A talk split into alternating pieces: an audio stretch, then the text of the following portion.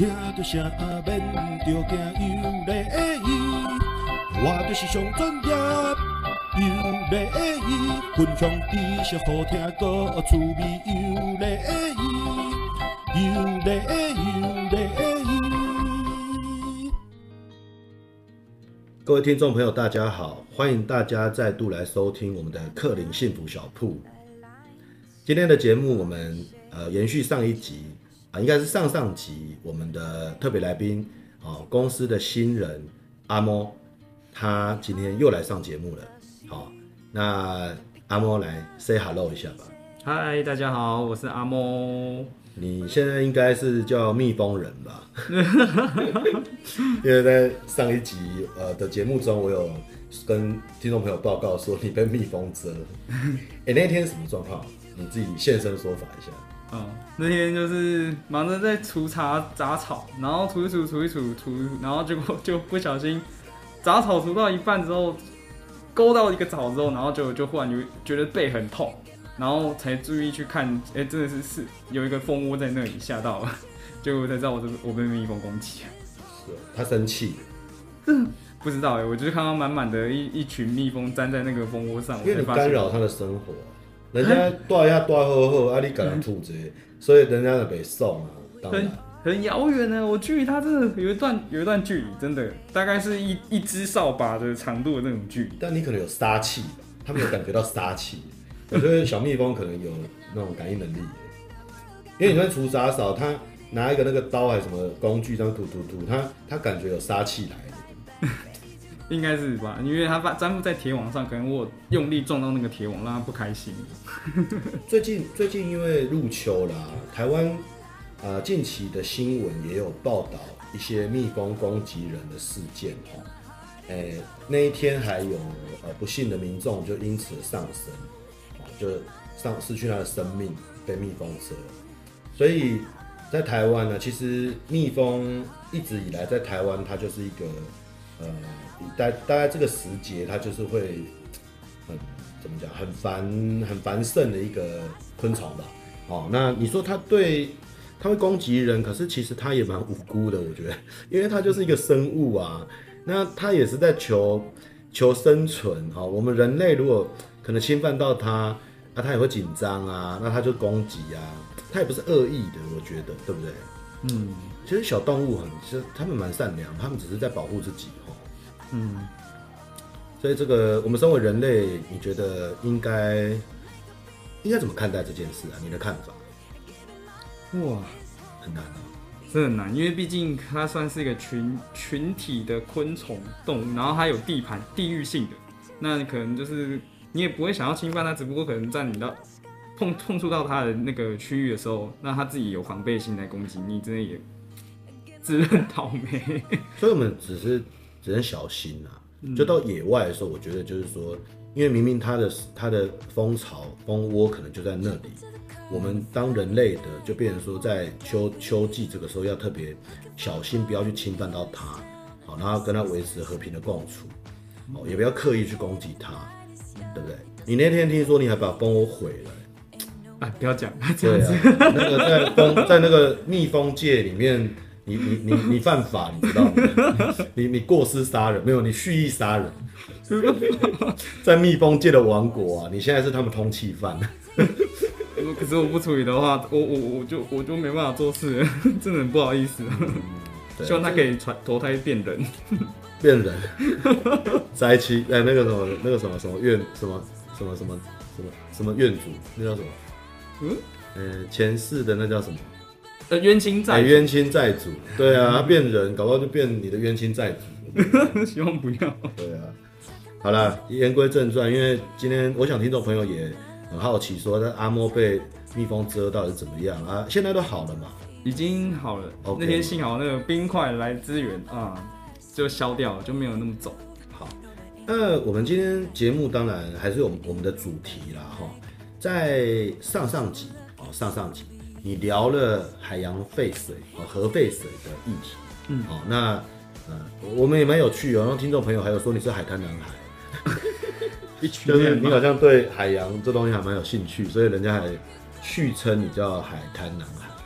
好，你今天好像要跟我们聊海洋的垃圾问题，是不是？就是一些塑塑胶的料废料，然后掉到海底里面，然后造成一些破坏海洋生态的的环境啊，然后还影响到一些生物的那个栖息，嗯，甚至有生命上的威胁，所以这个真的是很严重的问题。我我一直以来对这个议题有一点觉得，有时候我去冷静想，我会觉得有点好奇。嗯，我们地球，你如果把它分起来，就是有陆地跟海洋。好，那海洋的垃圾，甚至海洋的污染，它为什么好像特别被拉出是一个课题？它明明也是地球的一部分啊。那人类怎么好像对陆地的垃圾，好，跟陆地的这种呃一些塑胶垃圾造成陆地生物的危害，这个琢磨就比较少，好像动不动讲到环保，它就会讲海洋，这到底为什么？它明明都是地球的一部分，为什么？可能在平地陆地上的话，我们还是有其他的办法可以处理这些垃圾。但是如果将它排到大海里面的时候，海底捞针啊，真的，你真的也海底捞好吃，就真的带到海底里面的时候，你也不可能真的有那个办法去做那些处理，因为毕竟海那么深，对不对？哦，所以原因是因为在陆地。我们会盖焚化炉，会盖会盖那个垃圾掩埋场，是不是？那因为海里面没有焚化炉啊，对不对？嗯、水碰到火就灭了，怎么焚化？哦，所以是这个原因哦。再来就是它也不可以自然分解，主要是说如果我们是一些其他材质就还好，可是塑胶这种东西它也没办法真的自然分解。那你一下久了之后，它也是永远都不会不见，一直都在海底里面。嗯，累积一直累积一直累积累积积少成多，就是到最后海。整个生态都会被破坏掉。海洋垃圾，呃，塑胶，然后在海洋里面都不会去分解这个问题啊。嗯，我我一直有一种感觉，就是说人类很奇怪哦。你想象，如果你的你自己住的房间好了，好，自己住的房间，然后你会一直丢垃圾。然后都不去清理，然后它也不会分解，一直堆满你那个三平大的房间，一直丢一直丢，然后你都没地方住这样子。你你自己的房间你就不会这样啊？你为什么你为什么会把它丢到海里？哦，因为那是别人家哈。哦，所以还好，还好啦，丢别人家还好，对，是吗？眼不见为净，对不对？眼不见为净。对啊，我记得以前就是说，呃，比如说我我啊学生时代好了，我自己的座位不是都有抽屉。啊，我自己的座位就很干净，哎，有时候垃圾拿丢到别人那边去，或者垃圾踢到别人座位去，有没有？小小时候都这样子，很自私哈。甚至打扫的时候，我跟妈妈扫地的时候，扫到扫到那个扫到别人那边去的。对啊，所以，哎、欸，海洋的垃圾到底会对这种塑胶垃圾会对海洋啊，到底有什么危害啊？嗯，我想很多人都知道，嗯啊，但是那个今天既然都开节目嘛，你再讲一次好了。比较怕就是第一个，如果说以到生物的生命部分，就是怕他们误食。那如果说你知道环境的部分，是怕、就是。他为什么要吃塑胶啊？我不懂，塑胶不好吃。他可能也是不小心吃到吧。毕竟有一种。张开在游泳这样子。对啊，毕竟有一种东西，应该是说有一种东西，它叫做水，呃，大家都统称叫水晶宝宝。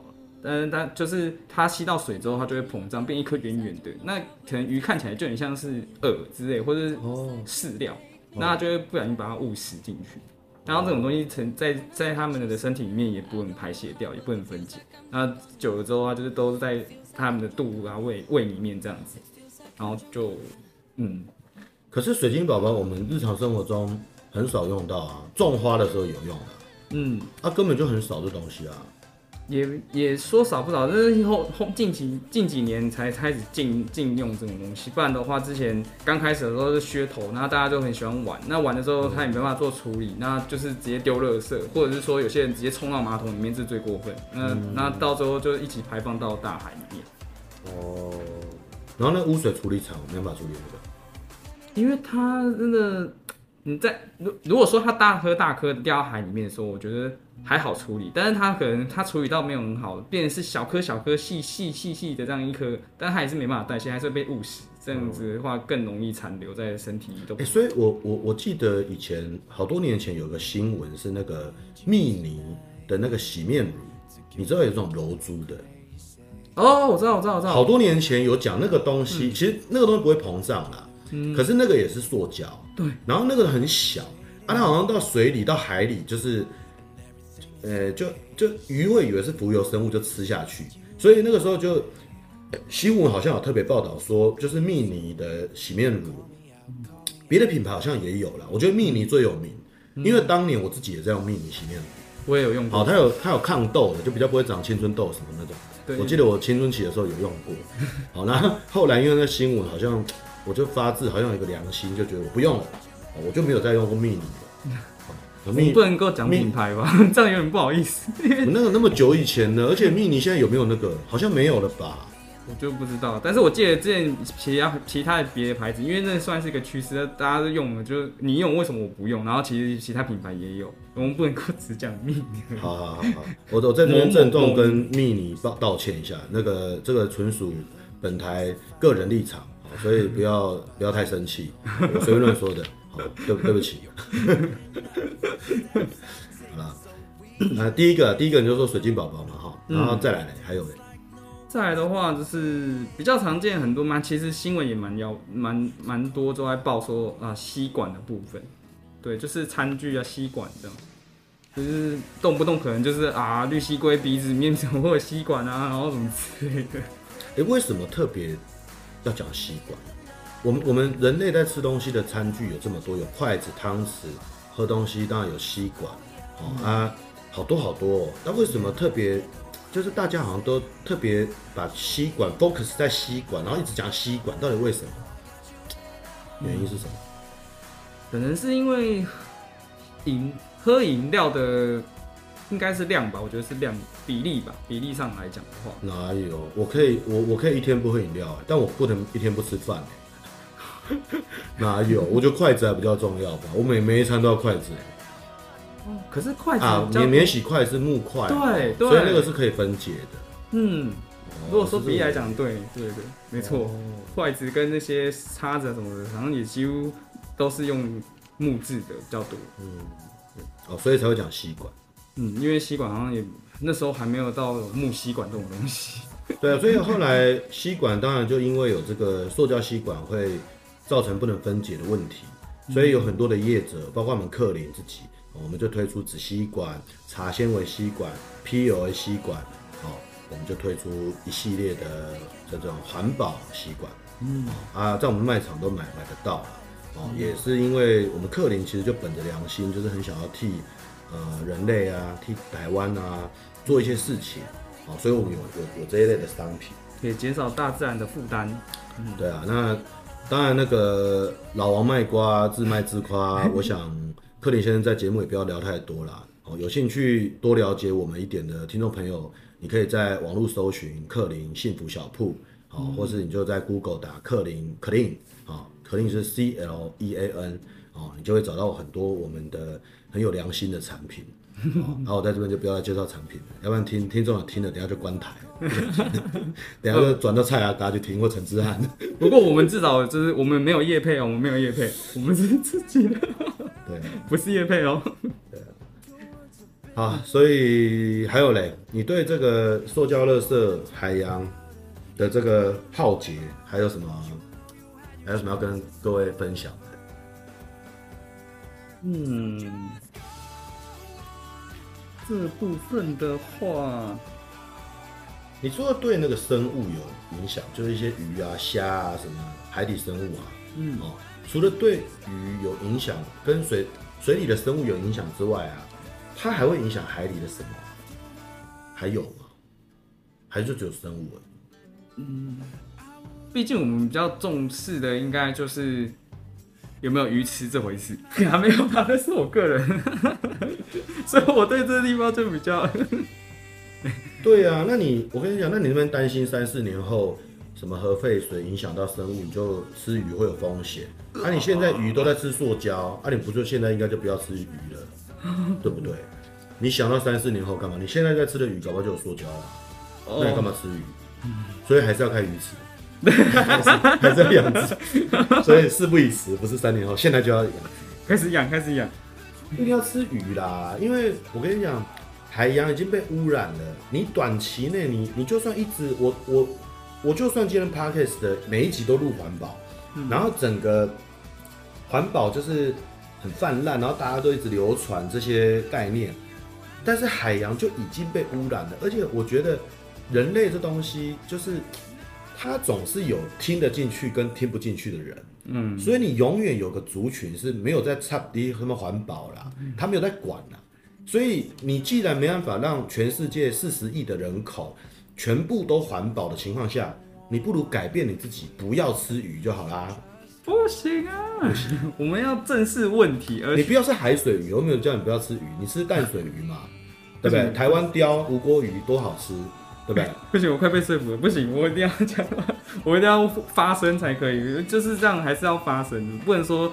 就不能说就不对的事情就让他不不理他，然后默默的让他这样看过去，这样不行。我们还是要针对问题之后，然后宣扬，就是让大个让更多人知道，才能够去正视这个。你哦，你说你是阿猫，我觉得你真的是乌猫哎，你对自己的饮食很乌猫哎。我我克林先生虽然也很重视环保，嗯、可是嘞，我觉得对我来讲啊，嗯、吃塑胶我不觉得怎么样，你知道为什么吗？塑胶是不会分解，对吧？它在海里不会分解，它在我的肠胃道也不会分解，所以它每天早上七点半还是会随着我的排泄物排出来。那有什么关系？它又不会，它又不会那个塑胶又不会在我体内沉淀，啊，我每天通便超顺的，它就出来了。那有什么关系？有啊，因为塑胶的话，它还是会有一些不好的有毒、有毒、有毒的。你说塑化剂哦？对，什么什么环境荷尔蒙啊？对啊，它可能就是让你的身体产生病。啊，我又没有在生小孩，有差吗？我是没差，我又没有在生了，我们生殖能力差就算了，对不对？这样也好，还不用避孕。对不对？这另类见解不错。不不不，这还是对身体有负担。而且现在很多顶客族什么根本就不想生，他不如塑胶吃多一点就生不出来。就像以前说吃吃多一点那个泡面就可以变木乃伊了。对啊，所以你你有时候心放宽一点，然后凡事不要那么龟毛，你是不是人生是不是快乐一点？对，不要想那么多啦。这已经是变天性了，没办法。我我今天这一集到底是在帮那个帮那个。当那个非环保主义者讲讲话的样子，这一集怎么怎么主题被我偏离了？怎么办？该拉回来。好了，我你还没有补充？对这个有没有什么要跟大家讲的？快利用节目哦！你这一辈子可能也没几次机会上节目，快点！我我希望大家可以就是正视这个议题，这个问题。这个很久的，已经也是为未来子孙着想，就是为了未来，因为大家都都希望可以活久一点嘛，那也希望自己的后代也可以活久一点，然后可以就是环保，不是环境可以就是好的话，我们才能够给后一代好的那个生活品质。讲完了。好像关好官腔，好官腔啊，可是可是这种这是也是心里的期许吧，因为毕竟谁都不想说我把这个搞坏了之后，然后搞臭了之后，然后丢给后面的人处理，我觉得这个是很不很不道德的事情，良心会过意不去，真的。好了，你我跟你讲，你这种你这种喊口号式的这种宣扬哦，一点坦白说，在我眼中啊，在克林先生的观念里啊，一点意义都没有，真的。因为你不是什么伟人，你也不是什么呃那个宗教领袖，哦，嗯、你也不是什么那个叫什么，人家叫 K K 什么 K O K O L，你也不是 K O L，谁理你，对不对？你如果今天，我举例来说，你你如果回到几十年前了，呃，毛泽东是几年啊？回到好久以前，如果你是毛泽东。你的毛语录如果有写这一条，我跟你讲，全中国大陆几亿几亿人口，你才有那个影响力。你又没有影响力，对不对？喊口号啊，只有对像毛泽东那种人啊有用而已啊。啊，还有蒋介石，有没有？打攻大陆啊，有用有用有那个有用。我们都不是，所以在克林先生的观念里啊，凡事要务实一点，好务实一点。我今天既然跟你邀请你来上这个节目，当然克林先生也做了一点。思考，如果我有，不要说我是什么精神领袖了哈，如果我只是一个小小的市民，来提出给政府的意见，哦，我这边有具体的意见可以提出，哦，可以来让大家来减少这个这个塑胶垃圾对海洋的危害。我有具体的东西，你想听吗？我想听。好，第一点，凡事啊，柯文哲以前讲的不错，其实我我没有很喜欢柯文哲，但他有一些论点，我觉得还蛮可取的。好，柯文哲常说一个一个体制或者是一个团体的文化可以改变很多事情，文化，所以要建构文化，也就是说，当你当你有那个文化的时候，你就不用那么多的繁文缛节去做规范。好，也或许是说你有文化在辅以法家的呃管理制度，它会让整个体系更棒。所以在这边如果要讲这个呃。塑胶垃圾的危害，然后大家减少使用，啊，去珍惜这个海洋的生物资源。这些，我的第一个看法就是，文化怎么来？文化要从教育开始。教育，教育呢？你就想，我们我们以前小时候好了，呃，看到老师要问好，对不对？这是个教育，老师就就叫你要问好，而且他是逼你教育他上课。上课就要起立、立正、敬礼，老师好，所以就我们就很有礼貌嘛。所以小朋友的教育就是从小朋友有礼貌的文化就是从这个教育来的。好，那从小孩子，我们以前小时候的时候，呃，家长就说，哦，那个、那个、那个回到家洗手啊，因为病从口入啊，他也是在教育，一直在教育，所以教育变成他就习惯了，习惯就是一种文化。好，啊，再来。呃，比如说，呃，我举一个偏激一点好了啊，成人一点的，嗯，比如说那个，我我不知道听众朋友可能吃槟榔的人不多了哦，呃，柯林先生以前会吃槟榔啊，吃槟榔，你那杯那个那个那个小啊，好，你把你把头夹开了，你剥落，你第一嘴麦吞爱配掉，这个是一个教育，也是一个文化，所以吃槟榔的人都会第一口不会吞，那就是文化。潜规则嘛，哎，对，就潜，哎，可以叫潜规则。所以我认为，如果说要教育我们人类啊，养成环保的文化，要从，呃，我在分支哦，两个层面，一个对小朋友，嗯，也就是从我们的教育课纲里面，哦，我认为从幼稚园就要开始，啊，不要说幼儿小一好了，幼稚园因为都在玩了，小幼稚园也可以编排类似课程，也就是说，政府可以规定。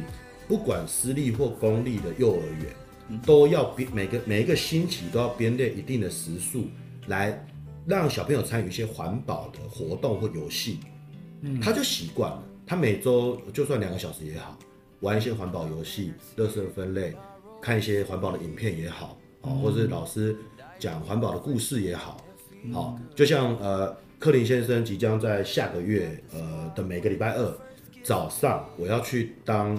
我们我我我我小孩他们班早上七点半的志工爸爸，就是因为老师要去开会，所以他要有征求有爱心的爸爸啊，我就答应了。好，那我就打算要干嘛？我我我我我排整个月都是我四个礼拜啊，我四个礼拜四个礼拜二对不对？我全部都要跟小孩讲环保，这就是教育啊，嗯，对不对？那环保我可以跟他们玩环保游戏啊，我可以讲环保故事给他们听啊，对不对？那个对小孩来讲都有潜移默化的意义在，所以只是看你政府单位有没有要安排这件事。教育部，对不对？你排课纲，你可以强制要求幼儿园就这么排，小学一样，一个礼拜一到五排环保课程啊。你为什么没有环保课程？对不对？那你说环保课程要不要考试？要啊，要考试啊。你国语都考试，为什么环保不考试？你公民与道德考试为什么？呃，他们他们现在叫生活道德啦，不是公民道德。什么生活道德？以前有健康教育。对对对，就是你你能开那个课嘛？你就让不管你是国公立小学还是私立小学，你就开嘛。好，那你台湾政府先做起啊，你不要管美国、英国、法国、日本怎么做嘛，我们台湾先做嘛，对不对？做了之后，我可以很骄傲的去跟世界环保组织说，我台湾做了这件事情。哇，那个搞不好开那个大会，邀请台湾去，台湾的环保。那个相关首长对不对？去分享我们台湾经验，那不就台湾很棒，对不对？就走出去啦。嗯，哦，我我我我没有去考察其他各国有没有这么做，我我不知道，因为我活在台湾，我不去看别人啊。嗯，我觉得我们自己先做嘛。嗯，我认为世界没有了，我觉得没有，因为有的话，我们都看新闻会看到嘛，他就没看到啊，代表全世界有多少国家？几十个国家，几百个国家，那些教育部长跟政府，其实我都不知道在想什么，他们根本没想这些吧？嗯，对不对？因为我讲那么道理，而且它不难，我只是编了一个课程，好啊，教科书再另外再播一本环保教科书，对不对？环保可以讲很多哎，你可以从海洋、陆地、垃圾分类。饮食、居家、购物、消费行为，哦，超广泛的。但是我就是讲他们，这个是对小孩的部分，对成人呢，我觉得也要教育，就是我们他才会延续哦。比如说我的国民教育结束之后，到了非非义务教育的这一段，后面出社会后，大人也要教育，怎么教育？大人呢、啊，最不喜欢上课，也不最喜欢，也也最不喜欢那种。那种那种很无聊，什么印什么宣传品给我看，我才不会看；送我我也不看。大人爱什么你知道吗？大人爱娱乐，爱看电影，爱看电视剧，爱追剧，爱看演唱会，对不对？爱逛街，好啊，没有没有，大家都喜欢逛街啊。可是我们如果以呃娱乐比例来讲，我觉得电视是一个很大的族群，电影也是。所以台湾政府如果有心，应该要成立一个基金啊，拨一个预算，因为那预算其实我觉得不会很多，比你每年那么军购的，我觉得少很多，对不对？你其实应该编列一大笔预算，然后征求有才华的编剧或导演，做一个超优质、超夯的环保的剧台剧，哦，然后集合台星哦，吴康仁啊。哦，什么郑仁硕啊，哦，一线的都把它拉出来，阮经天呐，哦，那个什么宁徐，那个女生那叫什么？徐伟宁，徐伟宁，对不对？你一线的都网罗进来，片酬给他啊，你国家拨预算片酬就，比如说他片酬本来一千万，你就给他一千二啊，他就来拍啦，对不对？那你这样可以打造出收视率极高的环保台湾偶像剧，对不对？那你就会席卷整个成人圈。电影也一样啊，对不对？我想像国际大导演李安，他这么爱台湾，他台南人，他这么爱，你政府出钱，你邀他来拍一个台湾超棒的环保电影，题材在想，在编嘛，对不对？票房如果五亿、十亿的，对不对？搞不好还可以去国外参加最佳外语片，这都是政府可以做的事啊，你只要花钱就好了。我们台湾影影视不是没有人才啊。是到底政府有没有真的实际行动去礼遇他们来做这件事情？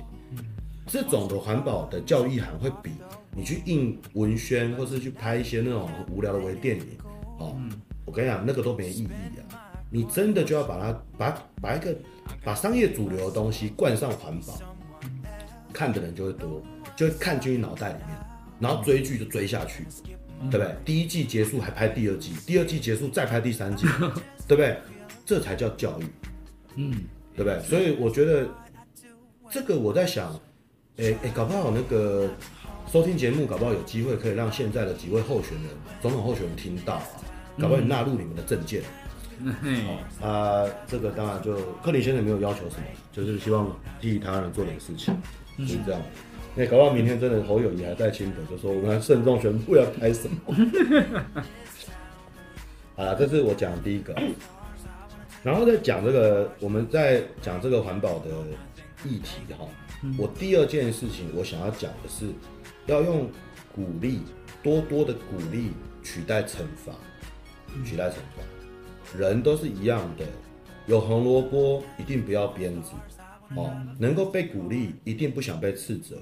哦，能够被鼓励，就是正向的那一面，它比较能够影响人心。哦，我常常想说，像，呃，我举个例来说，像我们如果交通违规，还有时候要听讲习，听得不爽啊，我就就 我就觉得不爽，我根本就没有悔改心，你懂吗？我就是只是去敷衍这件事，让他呃结束，就不要再罚我钱，或不要再叫我来了，我就结束这个讲习。好，还是说我乱丢烟蒂？罚钱不爽，我还是会丢。我不会因为，我不会因为说我被罚钱我就不丢，不会怕。人只有不爽，然后就继续，我就偏偏又要这样，有没有？人就很犯贱，对啊。那你反过来说，我如果今天是被鼓励的力量带动我，我会感动，我会喜欢，我会开心。所以我认为鼓励用很多的鼓励措施去激励我们台湾人做环保、响应环保，我觉得这个力量会比惩罚大。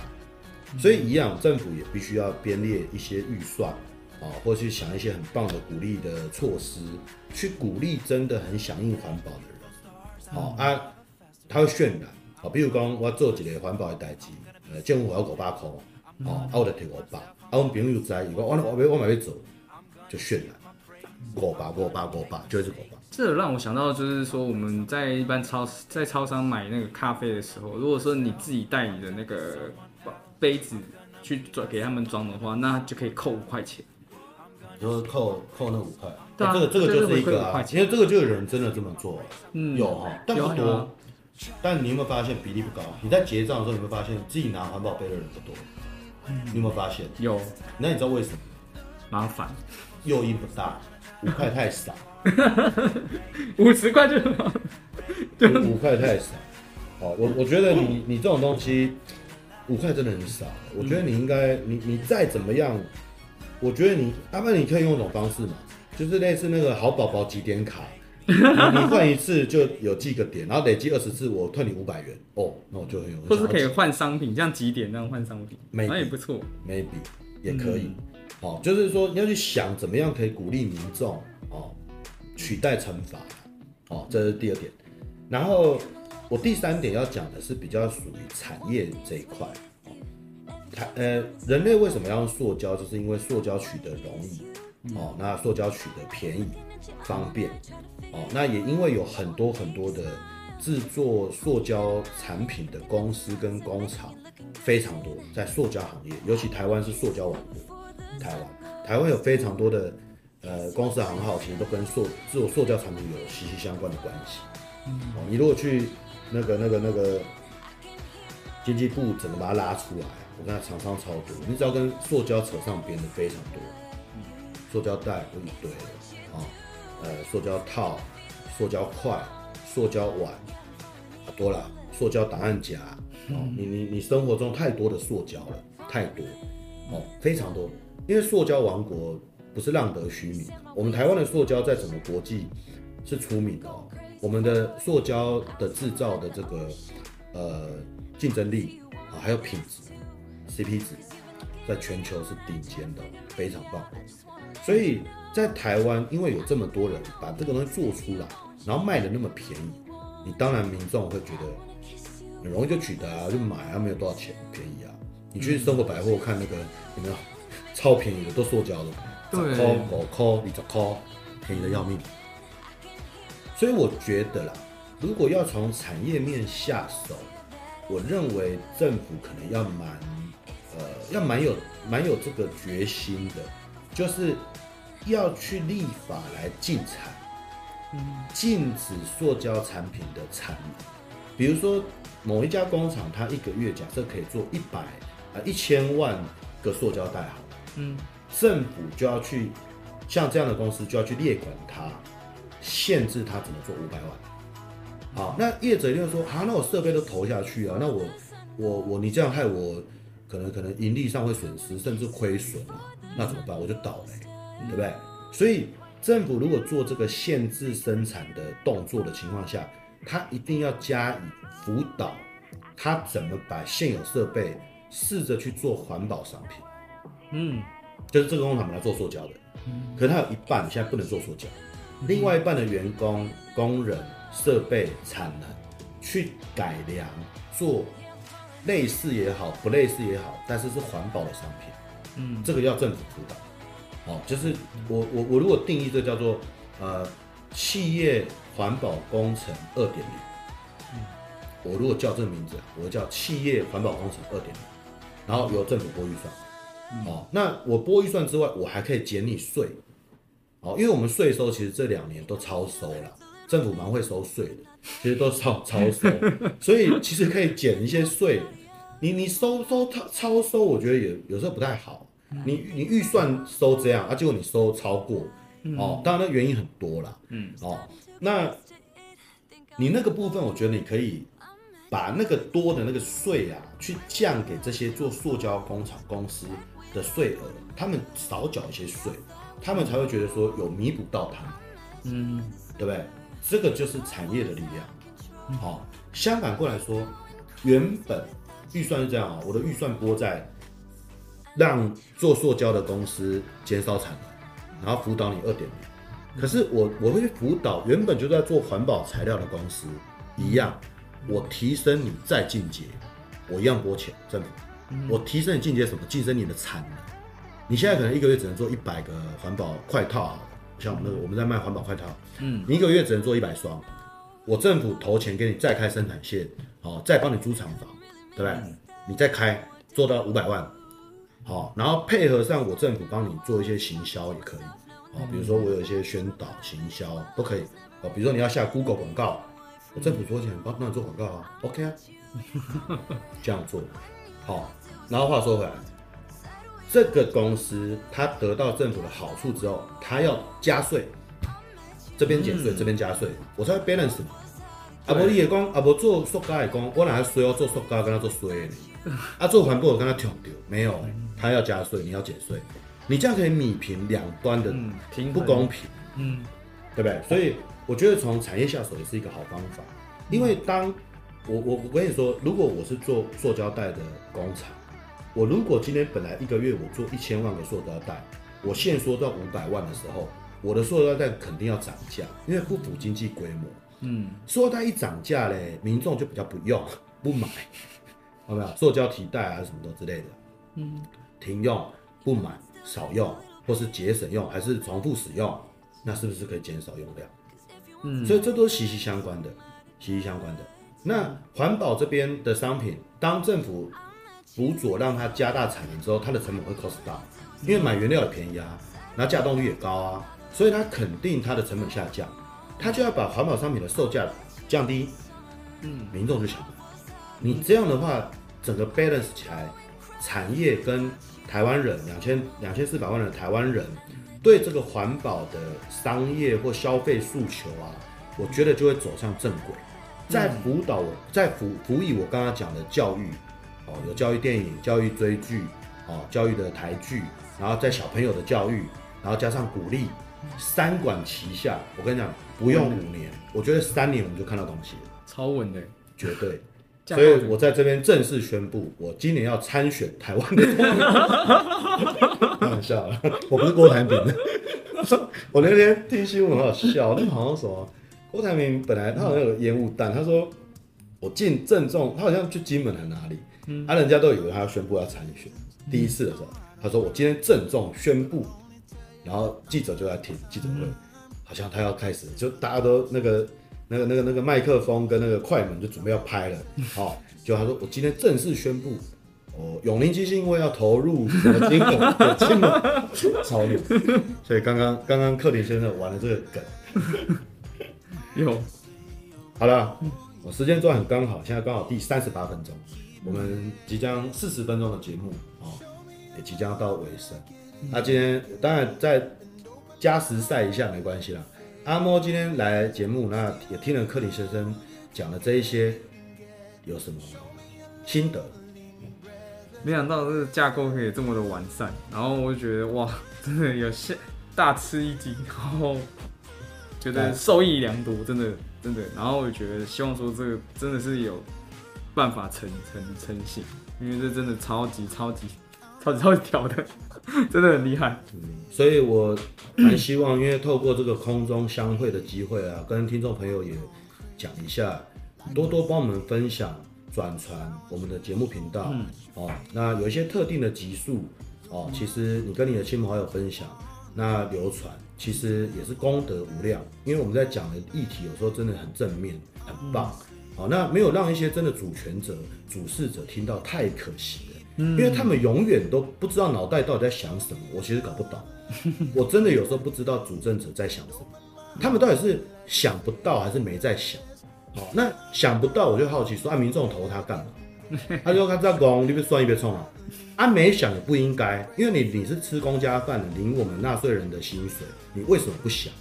嗯、好，所以在这边我也必须要蛮希望听众朋友帮我们多多分享转传，然后让我们这个频道可以让更多的台湾民众来听到，哦，在这很希望，嗯，好，那今天节目就到这边，那。阿莫、啊，我想补充，就是我们现在频道其实，在 YT 上面也可以看到哦。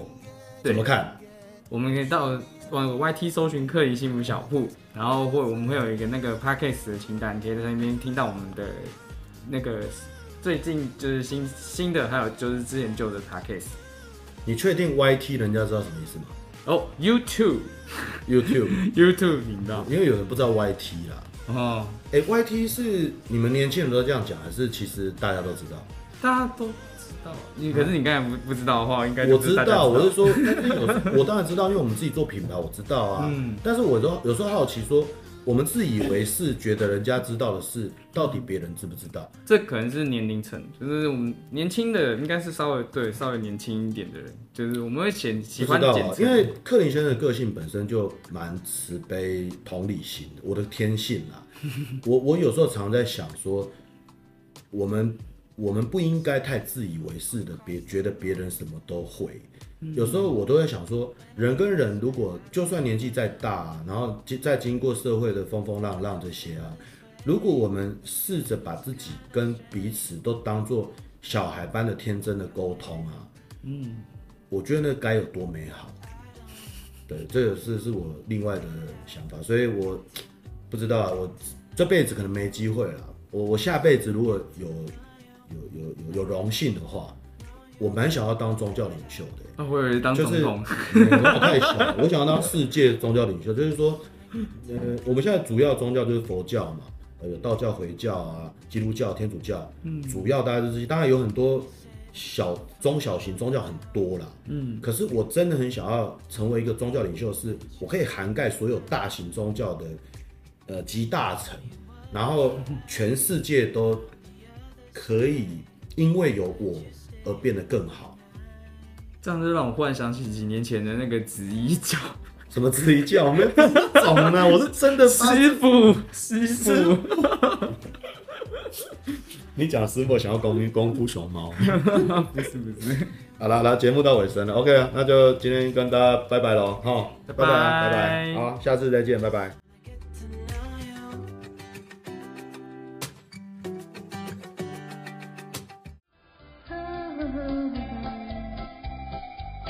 还在哦，你在等什么啊？没有在等。那你知道我在等什么吗？不知道。我在等你帮我把这一集分享出去啦，再顺便按个订阅如何？还可以再顺便吗？那就来个五颗星评价吧，嘿嘿。